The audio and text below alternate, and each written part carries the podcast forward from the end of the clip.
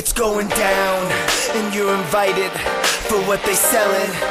We ain't buying. There is no running, there is no hiding.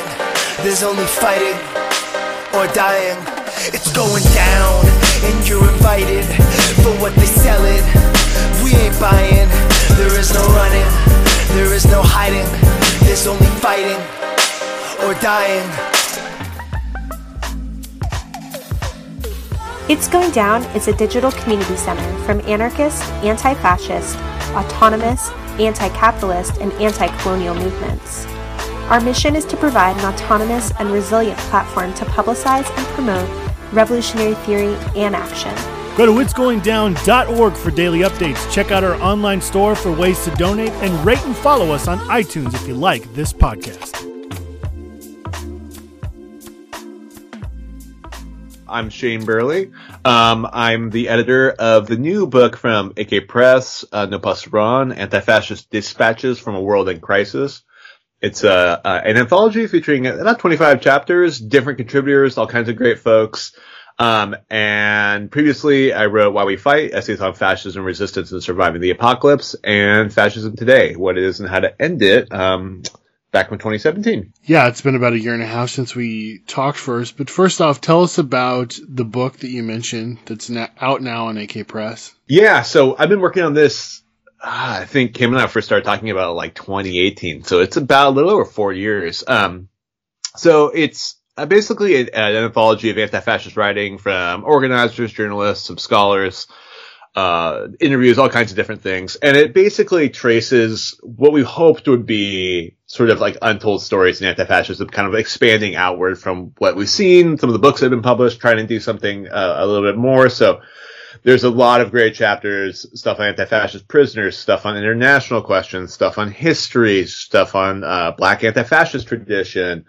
Um, there's interviews with folks in it, uh, like Mike Crenshaw about the founding of Anti-Racist Action. Um, it, it's a huge spread, and there's a lot of great folks in it. Uh, Talia Lavin does the forward. David Renton did the afterward. Um, Kim Kelly's in it. Emily Gorcenski, um, Matt Lyons. Uh, there's a ton of great folks in it.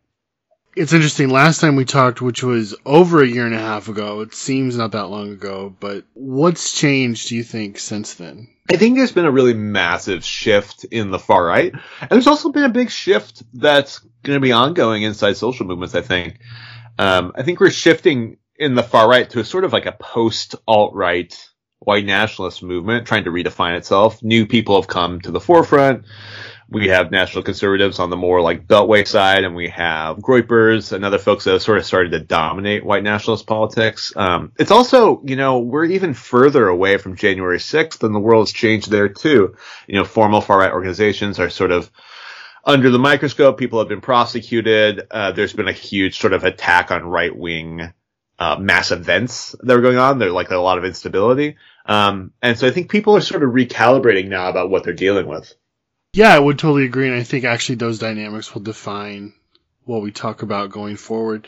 You know, just to kind of get back to the book real quick before we started to get into some of these larger discussions, tell us about some of the selections. Uh, you know, one of these that looks really interesting is the black anti-fascist tradition. I know Daryl has a selection in there.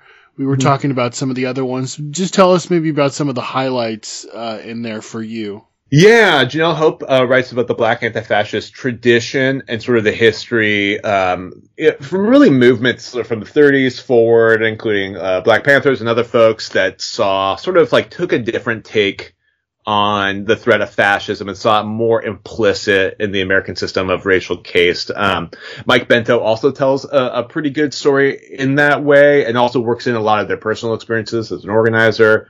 Um, and and just experiences of kind of like everyday white supremacy, how it plays with a longer tradition of fascism, and also breaking down the boundaries between when we say fascism and when we say the kind of institutions of colonialism and white supremacy. So having a certain flexibility back and forth. Daryl has a great um, uh, piece in there. Daryl Lamont Jenkins from One People's Project um, tells a story from many years ago. It's right there in the middle, um, and it's sort of great. And it also kind of talks about sort of how he sort of came to where he is now, what kind of doing the organizing he does now and how he kind of shifted that. But it really tells about kind of like a, a more, um, kind of like a memory of one of these confrontations and how it shaped him, which is really, really fabulous. I, there's some really cool ones. Um, uh, Kim Kelly interviews an anti-fascist prisoner about their experience in Rikers, um, which really stands out. Um, uh, Matt Lyons does sort of what he does best, which is really traces exactly where we are and what the forces in the far right are, which I think is one that's I it's sort of missing sometimes from anti-fascist writing to get really down into the weeds about what's going on here to, to understand it. Uh, Hilary Moore's chapter on anti-fascist fight clubs is great, um, and really sort of sort of reframes how we think of kind of like fitness culture, athletics, uh, martial arts, and sort of creates a counter narrative. We hear a lot about far right fight clubs, and it's nice hearing about anti-fascist fight clubs. Um, and the way also that, that plays into a degree with what Ryan Smith's chapter talks about, which is about subcultures and what role like conscious subcultures are. He talks about, um, paganism and metal um, and sort of interviews a number of folks in kind of both worlds about like what does it mean to build this subculture. I think Hilary's chapter sort of discusses the same thing, which is an important thing that I think sometimes get overlooked as we're talking about mass tactics and things. What role subcultures actually have, um, because they have such a, a deeper connection with the people that they do connect with. Um, there is a great chapter on surrealism um, and anti-fascism in the first half of the 20th century uh, from Alexander Reid Ross. There is a really wonderful chapter um, by Emily Gorcenski that I think people will get really into. There's a, a, really amazing chapter about the use of sort of like online and digital tactics in anti-fascism, both for operational security and for research, but also for developing pressure campaigns and stuff that really sort of like goes outside what has normally been written about this. So it's really kind of a new, not a, like a, a, kind of a new take on how to build up campaigns and how to think about anti-fascism in a more complex kind of tech-centered way. Um, and there's a, there's a bunch more. It, it's a, a massive book. It's over 200,000 words. It's well over 500 pages, uh, or it's right about 500 pages. So it's a, it's a big volume. You also talk to in the book Mike Crenshaw about the birth of Anti-Racist Action or ARA. I'm curious to know what from that history still inspires you today because you did that interview and what are some of the lessons that you continue to pull from for now? Yeah, I mean, for folks, folks don't know Mike. Mike is a hip hop artist out here, an organizer, uh, an educator, a teacher, um, and he sort of helped found uh, anti-racist skinhead organization when he was a teenager um, back in the 80s. And that was sort of what started to build some of the anti-racist skinhead movement in the U.S., expand outwards, and really had a big influence here uh, because he moved from the Midwest here and sort of brought a lot of that traditions with him, um, and also was there with the formation of anti-racist action. There's sort of a, an interplay between the history of anti-racist skinheads and eventually what became anti-racist action, and sort of like intermediate organizations along the way. And Mike was there as a real young person uh, and also as a black skinhead and, in a, a, punk rock scene that was a lot wider, he has a lot of kind of nuanced experiences of what this was like.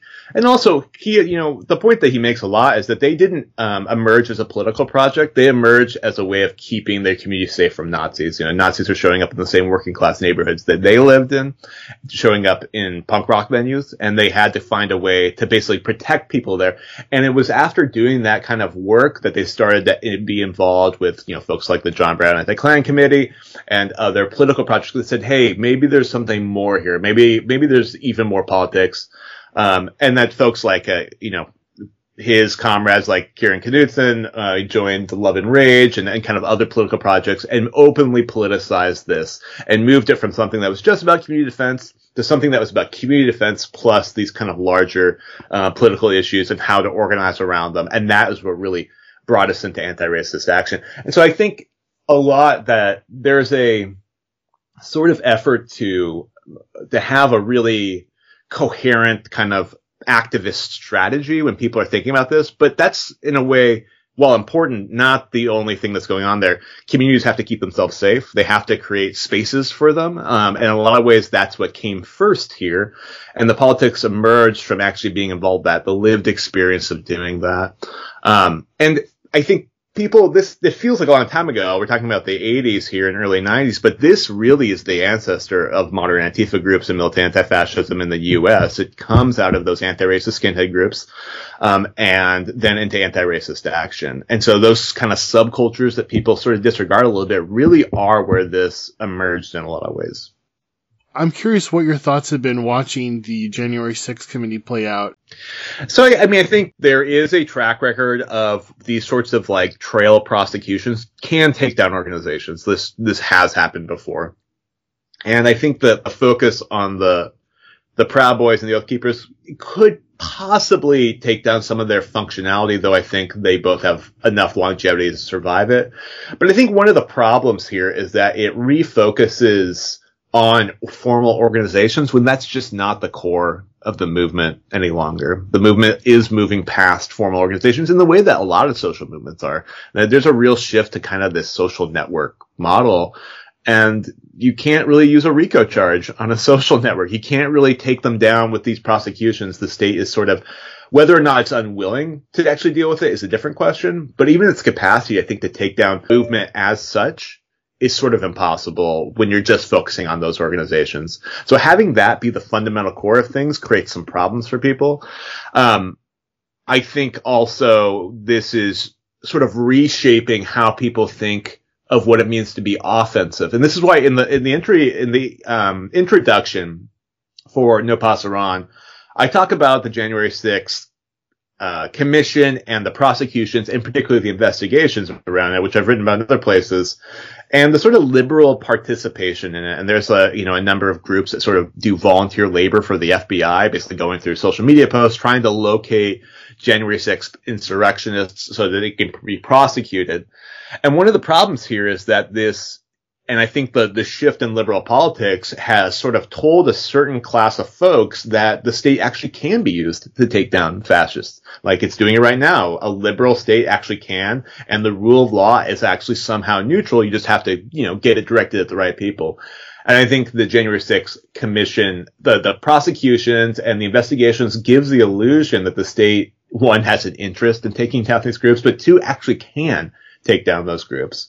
And so I think that ends up being a diversion from what I think and a lot of folks think is a more effective approach, which is to have organizing outside of the auspices of the state to take on those groups because that is actually where that work is done. Yeah. And of course, you know, not on the table is the reality that, you know, one of the main reasons that J6 became as big as it did was because the police were focusing so much on Black Lives Matter, anti-fascist, you know, anti-Trump protesters, and not on, you know, the far right. I mean, of course, none of that is up for really discussion or being looked at by the investigative committee and just taken as a given. It's, I, I think it's important for people to think through the logic of using these state investigations as sort of a weapon against the far right. Who enacts that? Well, it's the police. It's law enforcement. Those are the people that would go out and snatch folks, they get charges pressed, that kind of thing. Well, those are also the people who are members of the Oath Keepers at disproportionate rates. Those are people that have collaborated on events with Proud Boys, you know, uh, communicated with them and things like that. Um, and it is the left that disproportionately gets attacked by police um, uh, the left that has been engaged in like campaigns to either, you know, um, defund or abolish the police. So I think people should think through how would this actually play out? How could you possibly see them taking down a group like the Oath Keepers of the Proud Boy or taking down a far right social movement that's growing and growing? So I, I, I think like the, the, actual one, the inequalities of the system that are implicit, but also just the structure of who the police are sort of dissuade us from believing that they can actually take that down in any real way. And because of that, I think there's a dissonance that's happening now right now. There's a lot of fantasizing about what the FBI is capable of in this case. And it sort of gets back to this, this idea that it's, it's sort of seductive to believe the state can be used against the people you want it used against. That if you just empower this and you sort of stack the deck a little bit, that you can use it against the far right. And the reality is that when you build up the FBI's capacity to surveil social movements, they will do it on you next. Um, and so we need to think about a little bit more long term about how this works. Yeah, I feel like there's almost like this uh, fetish by liberals to think like, oh, well, if you can uh, do it to quote unquote gang members or juggalos, even, why can't you pull over somebody with a Punisher sticker? You know, search their car or put them in some sort of database and harass them at the airport, as if that's sort of the world that we should be pushing for. It's interesting because I think it's sort of like some of the problematic privileged discourse in liberal circles, like the liberal versions of it, that will point out these very real disparities. Like, yeah, I, I it's absurd that they're pulling over juggalos and not people with Punisher stickers. Like, that's a very clear a difference there. But I don't want the equality of further oppression. I don't want it to just be like, let's make the state even more kind of, um, overreaching and that will sort of make things horizontal. But the other thing is that the state simply will not use it against those folks. It is not built to do that. The structure doesn't accommodate for that. Um, when you're having groups like the Oath Keepers that recruit specifically from the police, it undermines the ability that the police will actually be able to do that. And so people should look at the track record of this.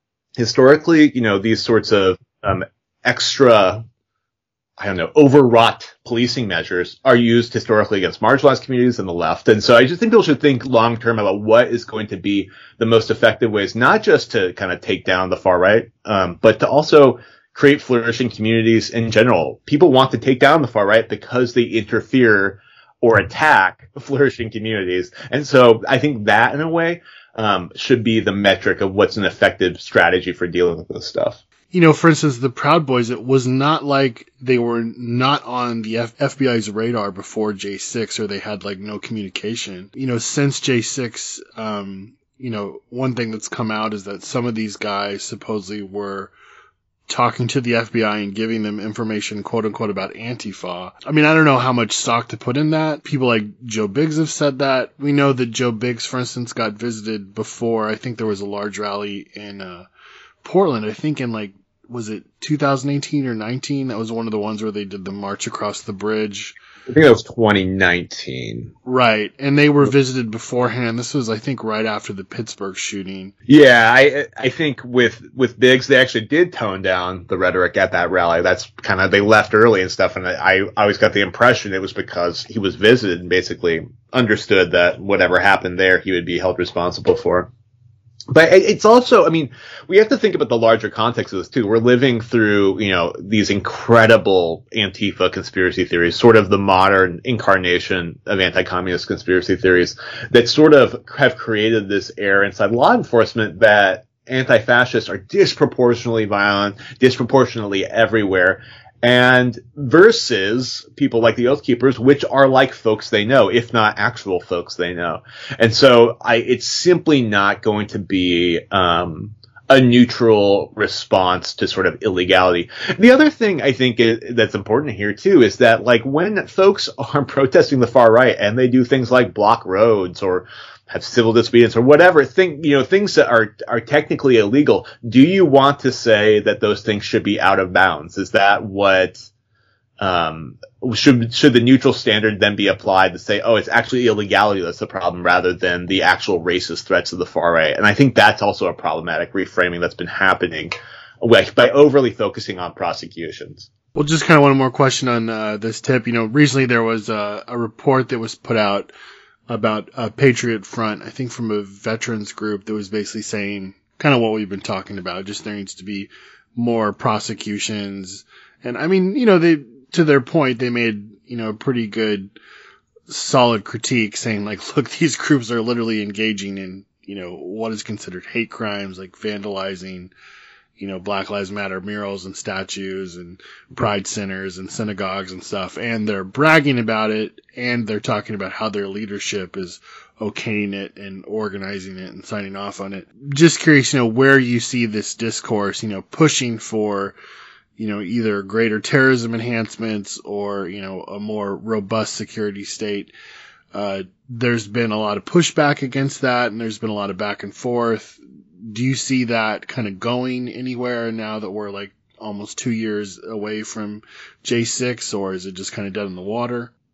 I mean, I guess I should be clear. You know, there's no, I'm not unhappy when these groups are prosecuted. They're dangerous. People deserve to feel safe. Um, there's a clear disparity in the way that they see it happening, and it's an improved situation to have the disparity fixed. And I think Patriot Front in particular is quite frightening, and so things that stop them from immediately harming people are a good thing. I think it depends on what message you're sending to the larger community.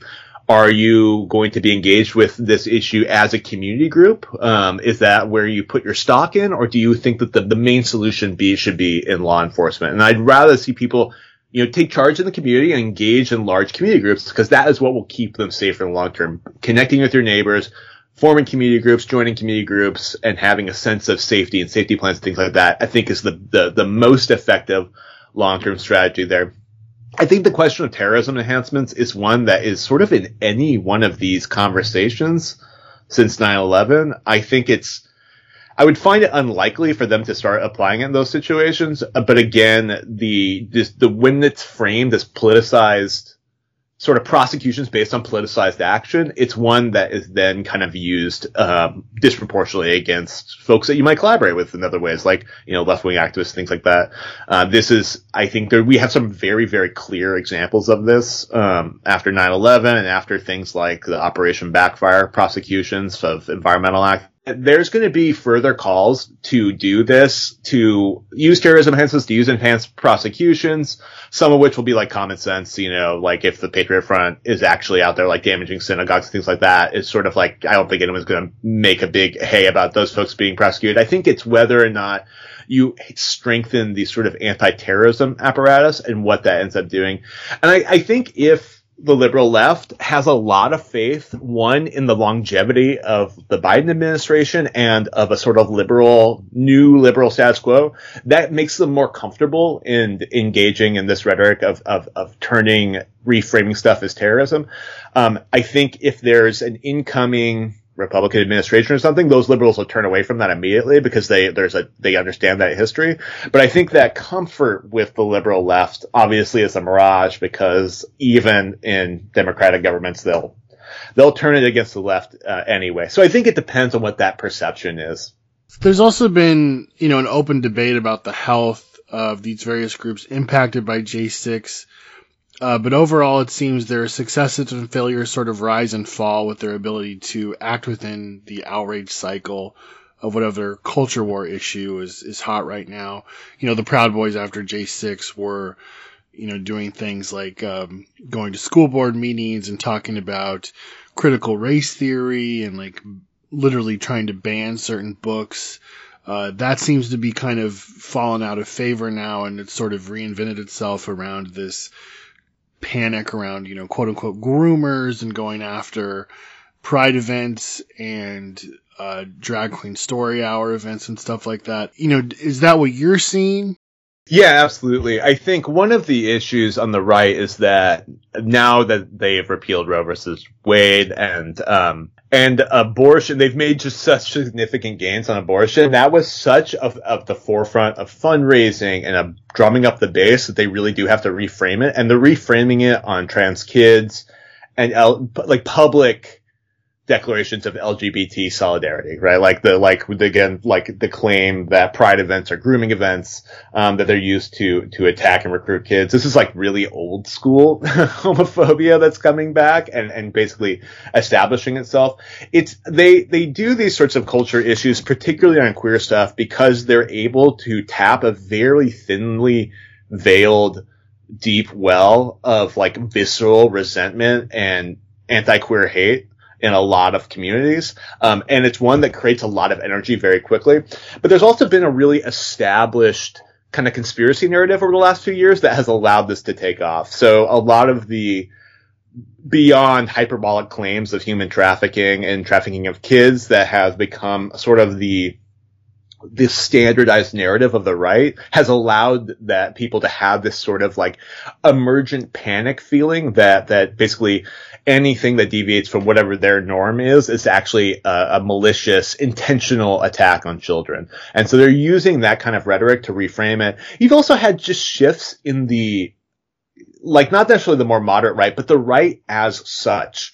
So like the shift after Trump from what we see as national conservatives and other folks, uh, figures like, you know, Paul Haley Green is to basically have these these narratives of assault on our kind of sense of safety. And, and so what's happening here is that you're seeing them create this kind of panic model of recruitment. Um, and that outrage is getting a lot larger than it had been previously. And they have to reframe it around a new culture issue. So this is, they have all the kind of infrastructure in their communities to do this. And so they're going to hold, keep pulling on that as much as possible. And a lot of these queerphobic attacks have proven to be a really effective binding agent for them. It's what's binding them with the rank and file all the way to the GOP. And so there's no reason for them to abandon it. It's working particularly well for them. And because there's a lot of movement for them to make on queer issues, you know, like, you know, uh, gay marriage is legal, um, that kind of thing. There's a lot of places where they can kind of attack to roll it back. And since abortion, they basically won on that. This gives them the space to kind of work on those issues as a way of constantly appealing to their base. Um, and again, when you have kids involved and you frame them as under attack, it's able to play into a kind of impulsive violence that you're starting to see at a lot of pride events that we saw recently uh, with Patriot Front and other groups coming to these events, where they can kind of justify the mo- kind of indulging in the most egregious acts of impulsive violence by framing it as an attempt to save children from some kind of like sexual predation. And so all of this creates a really useful cycle for them. Um, the right in general is going to base a lot of its impetus for existence basically on anti-immigrant stuff and along those queer phobia lines. And they're able to touch so many different issues by interweaving with that. They can attack education by doing this. They can attack housing issues. They can attack healthcare access. They can attack a lot of things by framing it in this defending kids from queer predation. Why has that seemed to have stuck harder uh, than other things? Uh, this, you know, focus on LGBTQ themes. It also seems, I mean, I don't know if you agree with this, but it also seems like that kind of feeds a lot, um, off of, you know, QAnon and its, you know, obsession with, you know, children and, you know, groomers and, you know, all that stuff. That seems to kind of be in a natural extension from that. You know, it reminds me, I was at this event uh, here in Oregon several years ago, I was facilitating a conversation between union organizers and activists at some this kind of a public, um, like public activist fair kind of thing. And there was a number of people kind of talking about their different organizing programs and different things. And there was someone from the steelworkers who was talking about organizing sex workers and how they were trying to organize um, dancers at a, a, couple of Portland uh, clubs. And then someone from a, a, kind of local group rose their hand and said, well, we have a problem with that because 95% of sex workers in the U.S. are actually trafficked children. And I looked around and there was just a head of nods from like, you know, 25 out of the 30 people there. Um, this is obviously fact. There's no reason to believe that that's true. That's entirely manufactured nonsense. But this kind of logic has actually become endemic in the U.S. now. This idea that whether implicitly or explicitly there is child trafficking conspiracies happening all over the place.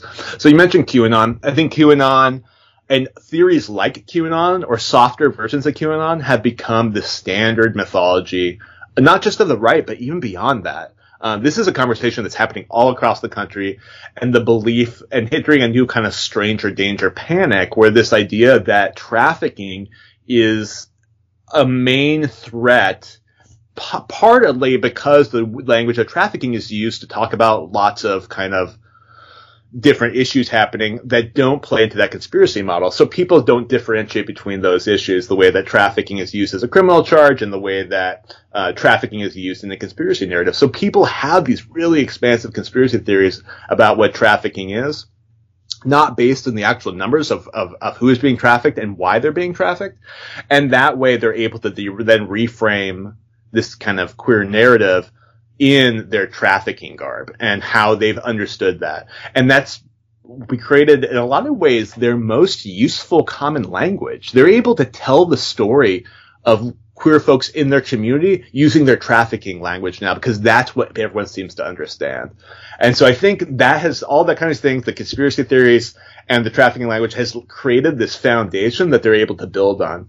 And again, because trafficking narratives are really based on kind of panic responses and real fear of kind of the worst fantasies you can pull together, it motivates a kind of insurgent response that you wouldn't see in other issues. So reframing that is going to create lots of not just like huge motivating factors and counter protests and things like that, but acts of violence because people believe that they're defending kids from like immediate danger. And that's incredibly terrifying because that will lead to um, the kinds of impulsive violence that you simply don't see from other issues. John Wayne, man.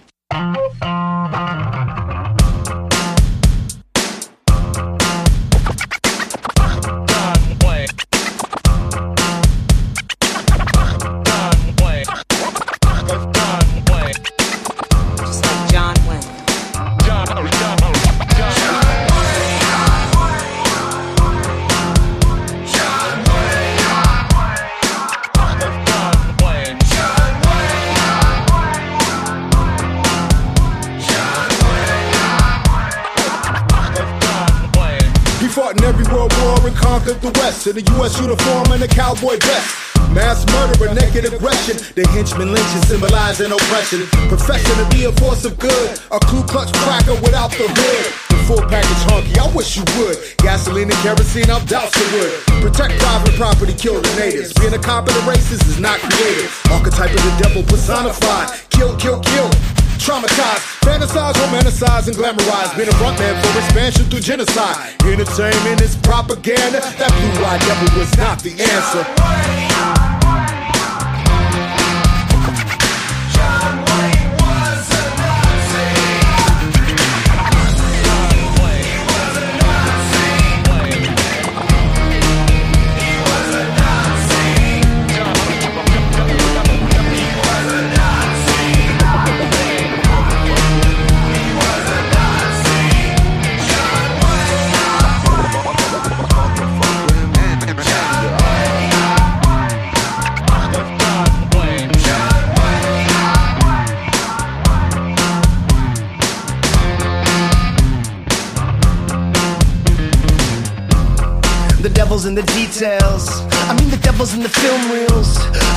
Devil's in a blue suit, inherited fear in their hearts, born ready to shoot. From Sand Creek to Dylann Roof, it's a lose-lose. Gatling guns, write the news. Birth of a nation, bro. The burning cross, grandmother, the Fox News wrote the news. Every human for themselves it came to that.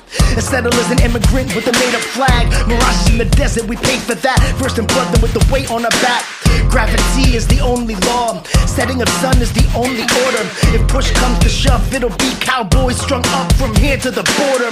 Why you wanna dress up like G.I. Joe? You could be John Brown or Geronimo. Can't bring back the frontiers you ended. So death to Reagan whenever he's resurrected. Films are the dream the society sings as it thinks of a world ruled by Anglos. What do I know?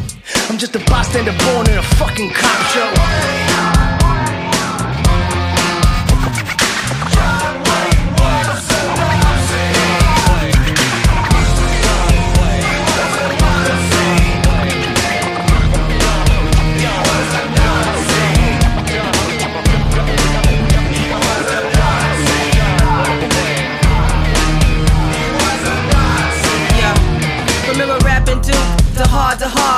You where you are, start a brouhaha. Most of these races simple and plain. Reparations, fuck John Wayne. I'm from a place where they made us hang. Still on the chain gangs. Blue lives are a gang gang. We gorilla minded as we maintain. Lit up on our hip, keep that thing thing. It's the return of the anarchists. Urban cowboys causing damages. Me and my crew got the whole city locked. One mad cracker took out a whole city block. Uh. We forget they stabbing shit. Body armor on at the range, past the clip. You ain't get a stimmy for days, you pass the rent. Still screaming land back, bitch, we passionate. Matter of fact, no asking, snatching it. Not seeing the street is jaw, we cracking it. Feed all our peace for sure, we black, we lit, we brown, we proud. Ascot, we on common ground.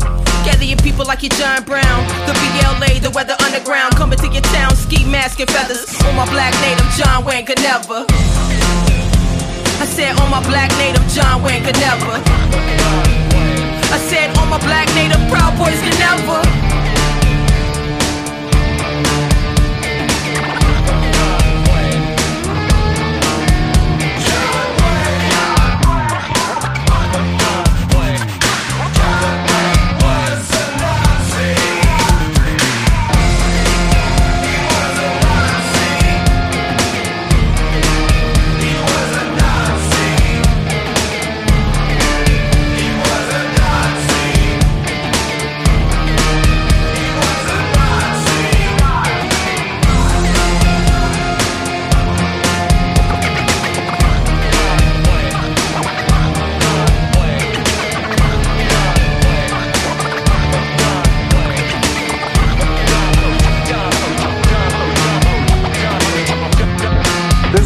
Fascists that wear red ties and blue suits and white shirts on boardrooms and on TV shows than, than, than are people in the street. Well, you know, lately we've seen uh, groups like the Proud Boys and also neo Nazis really embedding themselves within these anti LGBT currents.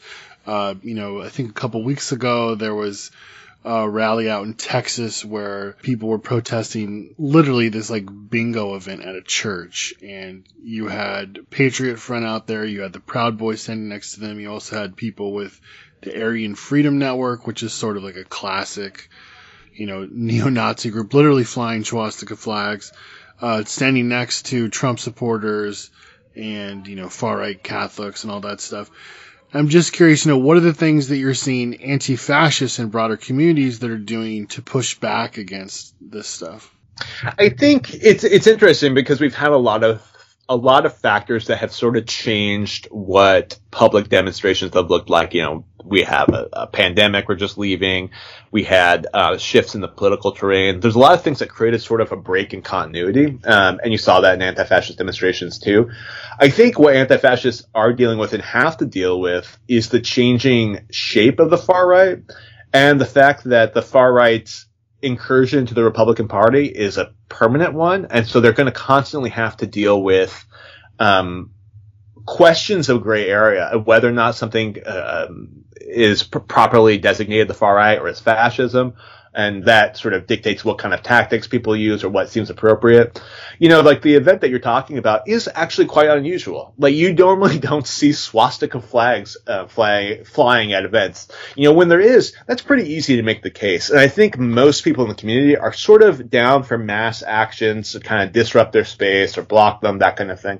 I think when it's, you know, Blake Masters events, it's a different question and it's more confusing as to how to make that choice. And so I think there's going to be a lot of wrestling with that. But what a lot of people have what has happened a lot over the last few years is a really strong sort of reconnection of the community um, around organizing and how to collaborate with that. And so we saw that in 2020 with the BLM protests and with mutual aid networks and, and uh, that year and the year after, where a lot of people have created permanent networks of coordinating outside of formal organizations, a lot of the cases. But those networks have actually kept themselves together. And so the ability of taking mass action is much more, um, kind of relevant to folks um, and can happen more quickly and happen in a more sustained way because people are sort of dealing with things like care work and mutual aid support and medical support and things like that as a standard part of organizing. So I think they're more capable of it now. But we are in a period of flux. We don't know exactly how some of these forces are going to pan out. I think uh, you know within the next year or something we are going to see sort of some real clear changes rise to the surface. But there has been a real effort sort of a post Trump, I don't know if we can even say that, but like a, you know a MAGA world now, um, to make there be less of a division between white nationalists and the rest of sort of the Republican sphere. And I think that will more and more become a piece of that. And we're seeing that, you know, as like Republican figures that, you know, go to open white nationalist conference like American Renaissance or they're involved in kind of the Groyper movement. I think that sphere of folks that used to be really extreme and used to be really out there is just going to grow and grow and grow. And so the question for anti-fascists is how do you engage with something that used to be exceptional? You know, a neo-Nazi rally is an exceptional event, uh, but it's no longer exceptional. Yeah, and what's interesting too is that this is happening, you know, a month before, even less of a month before midterms. I mean, you would think that the Republicans would want to flee, you know, as much as possible from any association with the far right or anybody like flying swastika flags. You know, it's it's it's strange to me. Uh, I think it's just emblematic of the fact that they have to continuously go back to the far right well and sort of um, you know push more and more to the extreme in order to drum up their base around this stuff. I mean, I think the nationalists in their circle are the only ones that actually speak to the issues, the working class issues of parts of their base, right? Like, uh, you know, someone like Blake Masters, and then to the right, of him, right? A lot of these like Groyper movements and things like that actually do speak to the experiences of like economic dispossession. Obviously, they tell a story of it, you know, that that blames queer folks and immigrants and, and whoever else. But that's part of what has actually been successful about the new Republican Party is that it now tries to speak to people's actual experiences rather than just you know openly pushing tax cuts for billionaires as the sort of method for protecting the working class.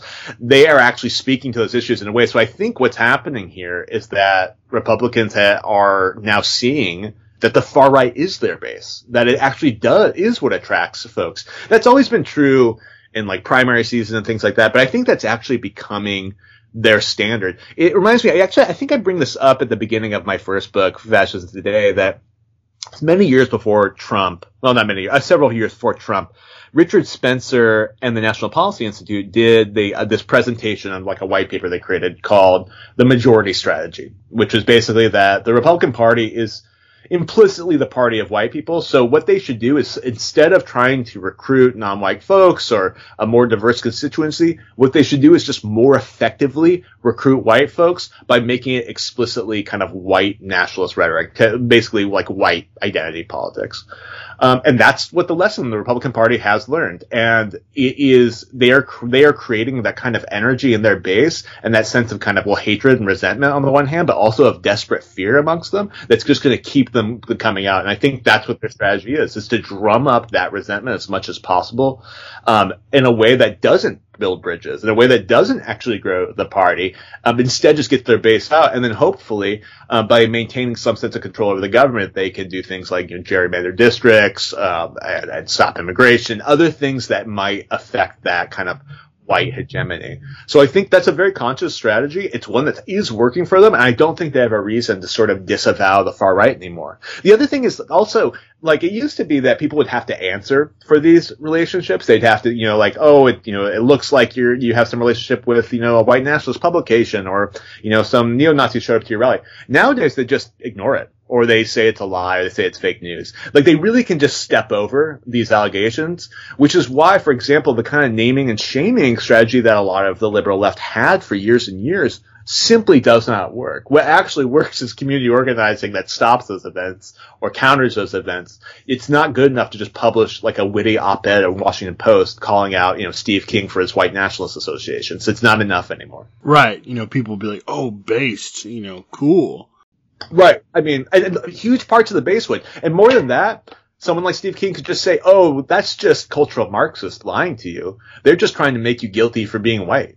You know, like it doesn't it, at this point. It doesn't really like the reality of it doesn't matter so much. What matters is how they're able to spin that. Right. Or you know, well, I didn't know that they were like that. I just went there to talk to them. Like, what's wrong with that? Yeah, like I'm just asking questions. You know, why can't I ask questions? Why can't I talk about white folks? Is it illegal to be white? I mean, it's just it's such a constant reframing from them, um, and they become so fluid at it entire campaigns are being built. I mean, we have to remember, like Marjorie Taylor Greene was elected um, after you know Jewish space lasers and just really out there QAnon conspiracy theories. She was elected. So in the end, the reality of who she was being openly discussed and openly exposed, it didn't matter.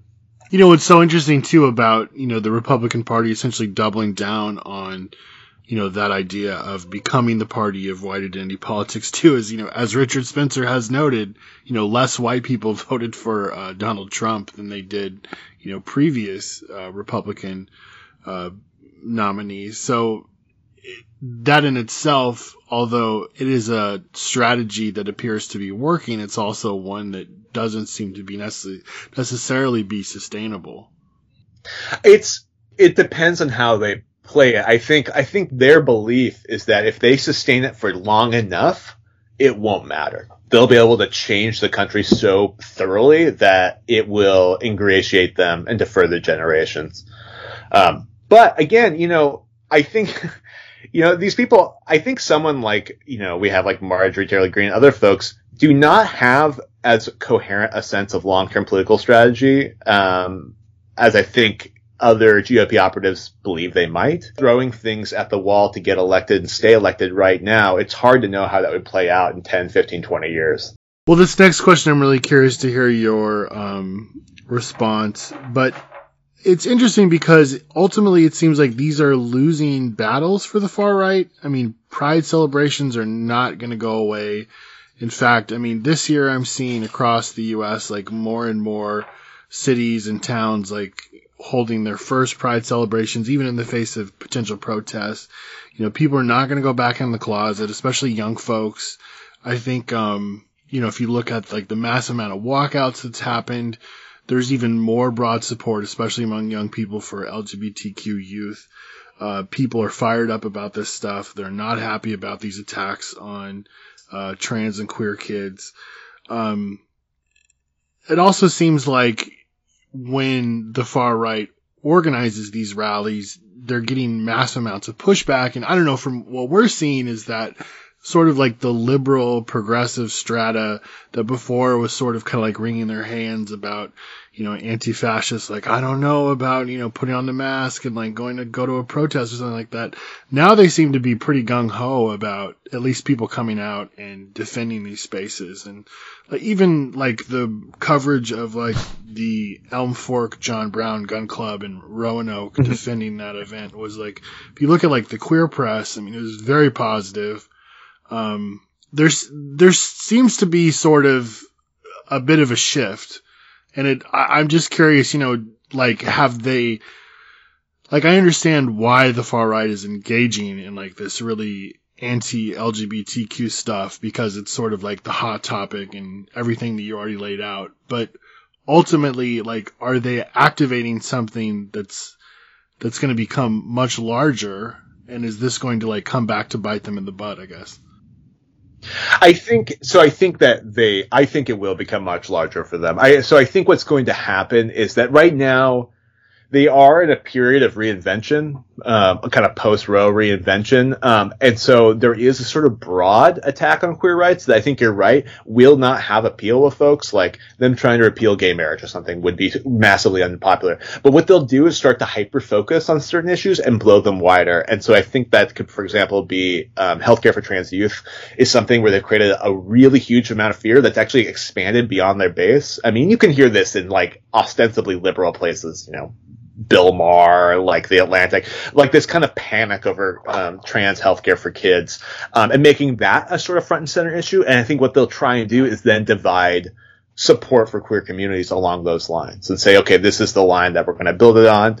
Um, and because of that, because that's sort of seen as a concession, I think that that's actually going to get some of the, the left opposition off their back, um, and break down those sorts of things. I think Right there, there has been a general sort. Of, I think people, I think the right has lost the info war on anti-fascists and organizers in general, um, partially because it's so absurd. But I think what what they're going to end up doing is trying to build up support on these more focused in issues, and then also try and play like generational games in their base. Basically, you know, um, allege the left is basically, you know, cancel culture warriors and PC police, things like that. And that will help to kind of break solidarity also. So I think we should look at the very material attacks they're they're taking right now, and some of them have more legs, um, like the massive wave of bills to attack trans healthcare all across the country. I think they're going to try and hone in on that and make that a game for the for the long haul. Also, like, what's your read? You know, the Daily Beast put out a series of articles recently about how there was some like MAGA rallies in DC. And I think there was one this weekend and like somebody from Steve Bannon's podcast come and spoke and there was like 25 people that showed up and they were literally like, you know, trying to blame Antifa for like the low turnout. And I mean, we've kind of seen this across the U.S. where it's like a lot of like far right stuff has kind of flopped. And even if you look at some of these, um, you know, anti-LGBTQ stuff, like, you know, there might be a handful of Proud Boys that show up, but I mean, these aren't large demonstrations. And in fact, it seems like the anti-fascist or, you know, anti-racist, um, side is, is much larger. You know, in Modesto, there was, you know, several hundred anti-fascists that showed up and there was only like a couple dozen Proud Boys where in years prior, there had been like a hundred people that have come to this, straight pride event. Um, you know, what's your take on that? Is that just kind of the moment that we're in where we're not, you know, in a time where there's thousands of people out in the streets or is that emblematic of what's going on on the far right side? I think it's actually a little bit more. Um, it's a little bit more based on the specific situation on the far right. I mean, one of the things that Trump did was create a common figure that was celebritized and was everywhere. You know, every part of the country you could do that. That's not the same thing for like JD Vance, right? Like that's not happening. There's not JD Vance uh, rallies in every part of the country. So there's not that kind of unifying force of celebrity. Um, a lot of the organizations have either are either being you know, prosecuted and creating actual issues, or they've lost a lot of their kind of shine um, because of their behavior. So the Proud Boys, Oath Keepers, and other groups similar. So that's not really a focal point right now. There is local candidates, and that's where a lot of the energy in the kind of post MAGA part of the party and the movement is. Um, but those again are not celebritized in the same way. So I think it's just based on the particular moment. They very easily could re- reconvene and build up those base in the next couple of years, and they may do that around a 2024 presidential candidate. Um, and so I think that might be the direction of it. But again, we are always larger than them. I mean, th- there's never been a situation in which anti-racists and anti-fascists aren't don't outnumber the their core. Uh, Trump did inflate those numbers at a lot of these events and stuff, but I don't think we should look at that and say, "Oh wow, look at the numbers we're dealing with," because those are not representative samples of the community. If you actually look at the people in your neighborhood, in your communities, and communities across the country, they're much more willing to support the goals of anti-fascist organizers. Um, even when the far right is really pulling really hard at them. And it's also endemic on us to like to talk to people about the issues from this perspective, to talk about what economic dispossession means, what about the future of the economy looks like, what does it mean to confront these issues in a way that includes all of us. So I think it's also right now is a good period of time when people to start talking about let's speak that language and figure out a way to build those bonds. Well, you mentioned Trumpian candidates. What do you think the success and or failure of MAGA politicians in the upcoming midterms how will that impact the ongoing alliance and crossover between the GOP and the far right?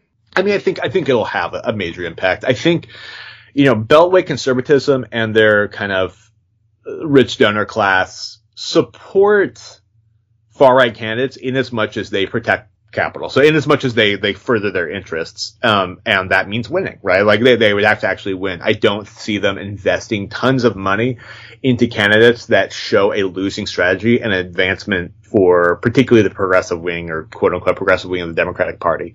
If they if they are pushing these candidates and then um, sort of like left leaning candidates that speak the same language of economic dispossession and community control stuff, though they win instead, the donor class will see that as a failure and they'll want to pivot.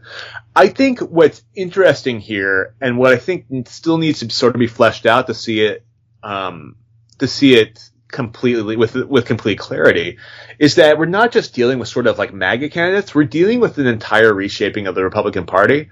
So if you look at, you know, like for example, the recent National Conservatism Conference and the kind of wave around places like the Claremont Institute, you're seeing sort of a more self-conscious reshaping of the party. And I think that one has longevity to, to not just like have this kind of MAGA surge of these conspiracy candidates, things like that, but to actually fundamentally change all of what's expected from a GOP candidate and to basically found themselves entirely on one, some of these cultural issues, but, but foundationally on immigration. And so I think we'll see that will take a hit. Their side will take a hit if they don't do well in the midterms. But I think there are really long term forces reshaping the party and part of this is it has to happen for them because they're no longer able to connect with the white working class unless they reshape in this way, unless they tell a story about the white working class.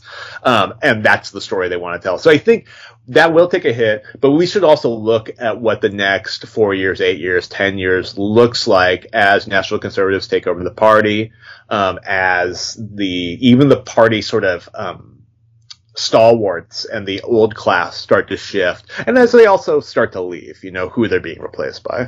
So you're saying like they could jettison some of their more egregious alliances, but you know the Tucker Carlsonism, so to speak, could still be sort of the politics of the day. I think they'll get rid of, they could get rid of the kind of open conspiracy element and the bombasticness of it, but the, yeah, the Tucker Carlson sort of white identity politics is here to stay. They, they really don't have a party without that any longer.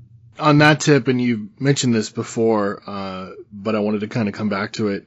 So we've seen increased crossover between some GOP officials and outright white nationalists, and you know militia figures, groypers. I mean, the list goes on. You know, how should we approach this? So you know, especially like in places like Idaho, where you have people like taking photos with like Vincent James and people like Gosar, like literally retweeting documentaries featuring Nick Fuentes and stuff. I mean, what should the response be from anti-fascists? Should we leave that for the liberals to kind of go after, which doesn't seem to have much effect? Um, you know, is there something that grassroots movements can do in response to politicians in the GOP having open alliances with the far right? Yeah, there's a there's a recent book by Dave Renton who wrote the afterword for No Pasaran that people really like and should check out. Um, and he basically makes the case that that no platforming um, the far right is successful when they have sort of like reached a level of fascism that everyone can kind of agree to. So like it has to be extreme enough that no platforming them will be appealing to most of the community. And there's sort of like different gradients and how that works. And so, you know, that why might be why, you know, people maybe maybe they'll protest a Republican candidate, but maybe no platforming isn't the right approach, something like that. I think the problem here with a lot of these figures are is that they have reached a standard by which we used to all previously agree um, is white nationalist adjacent or in support of white nationalism. And so I think we should believe people when they tell you who they are. You know, if Paul Gosar is going to be collaborating with Nick Fuentes, he's a Nick Fuentes collaborator. I don't see another way to sort of deal with it. The, so I think at those events and stuff, they should be seen as far right events that have counter organizing like any far right event. The question I think though is of scale. Like, can communities scale up demonstrations and things to actually compete with someone like Paul Gosar and their attraction. I think they do that by pulling together really, really broad coalitions of folks and meeting that challenge. And that means long-term relationship building. That means real coordination. That means bringing in uh, groups like labor unions and large organizations that can support that. And I think reframing it not just as like a small group of folks who want to you know, disrupt an event, but having the entire community come together on that. And that actually does what the liberals want to do more effectively. It communicates with everyone about what's going on. It reframes those things. It gets them involved in things, but it does it through actual participation. And so if we want to confront stuff like Paul Gosar and and other like figures that are basically taking far right the far right movement, the actual material movement, and moving it onto like the national political stage, then you're going to have to come with capacity. And that means getting everyone involved and thinking of like organizing strategies that can appeal to those large bases. You know, I'm curious your thoughts. There's been continued talk about, you know, a civil war or, you know, Trump alluding to his supporters rioting or, you know, doing violent action if he's arrested or, you know, whatever. I think we're sort of pessimistic about that stuff just because it seems to be repeated ad nauseum. But what are your thoughts? I guess it's entirely possible. I know like folks like Timothy Snyder have pointed to like, for example, the Secretary of States, Republican Secretary of States around the country that would like refuse to certify an election if Trump lost, if he was to run again in 2024. Um, I think those things are concerning, absolutely. But I think what people are sort of picking up on is more of a pessimism about our future in general, um, and the seeing of things like economic and ecological collapse is coming, rather than simply an ideological civil war. There's a lot of instability coming. Um, and so I think that in a way is how we should understand it is that, yeah, there's actually going to be a lot of conflict coming as conditions get worse. Um, and instead of just like preparing for civil war and picking sides, something like that, but instead of thinking about more holistically, what does it take to a community to survive a crisis? How do you build up a base there? How do you create centers of mutual aid and solidarity? How do you build that kind of thing up? And I think that's a more effective answer to like the question of civil war than just kind of uh, figuring out how to kind of far, fight off far right neighbors. I think instead thinking about how to reframe your community as one that's vibrant and successful and flourishing is sort of how you take kind of go about that. So I, I do think there will probably be increased polarization. There will be, you know, increased kind of threats from even the Beltway right. But I think in a lot of ways, our, it, this is endemic to a crisis that we are we have already entered and will continue to accelerate, um, and one in which we have to have a totalizing response to. We have to organize the entire community, not just in response to one threat, but in response to all the threats simultaneously. Anti-fascists have moved from sort of large scale mobilizations to more smaller scale community engagements, especially as the far right has shifted uh, into these more, you know, localized culture war uh, initiatives. What can help us in the battles to come as this terrain continues to shift? I think building up long-term relationships, building up kind of cultures of care and mutual aid, figuring out how to meet the needs of the people in your community, um, showing value to folks, like creating a space where people are sort of getting what they need, they're able to build relationships and to feel like they have a real stake in the community. Those are the things that help all forms of organizing. That that that helps all forms of kind of collaboration and successful living. That's how we get through things like the pandemic. It's how we get through, you know, for example, like large forest fires up and down the west coast, and it's how we deal with the incursions of the far right because the far right is a crisis and also a symptom of the larger instability as a whole. And so I think people are going to have to think about how to build up those long-term relationships, not just through like activist utility, not just like in what it gets people and how they're able to create pressure tactics or whatever, but in how we build the kind of long-term relationships. And I think people are doing that. People are, there is a sort of reclamation of the neighborhood, of civic organizations, of, of even like churches and stuff, but people want to be kind of bonded with each other. And so as we create solutions for a lot of the ongoing kind of entrenched, entrenched problems we're dealing with, we end up strengthening our ability to kind of push back on the far right when it comes in. Once again, it's so great to have you on here and really looking forward to the book. Any other thoughts you want to share and where can people pick up the book? I'm assuming AK Press online. Yeah, absolutely. Um, you can order it directly from AK Press if you want to, which is great because they're also a, a, bookseller themselves, so it's a great way to support it. You can get it pretty much any bookstore, you know, Amazon, Powell's, Barnes and Noble. Uh, a number of bookstores, indie bookstores, are doing pre-order programs where you can get like a signed book, like a, a Powell's. Um, and so go ahead and check it out there. And I think, you know, one of the things we talk about, the book really talks about is how we can kind of expand our understanding of anti-fascism. And I think that's what's on us right now is to start to think about not just how to make anti-fascism the status quo in communities and in social movements, but how they interact with other social movements and how you sort of expand strategies and tactics far beyond what you know people conventionally think of as anti-fascism. What is it going to need to confront threats in the future? And that's what I want to get people talking about. This has been the It's Going Down podcast. Check itsgoingdown.org for daily updates, columns, action reports, and news. Go to itsgoingdown.org slash shop to support us and follow us on all social media platforms. IGD, your daily resource for insurgent proletarian life.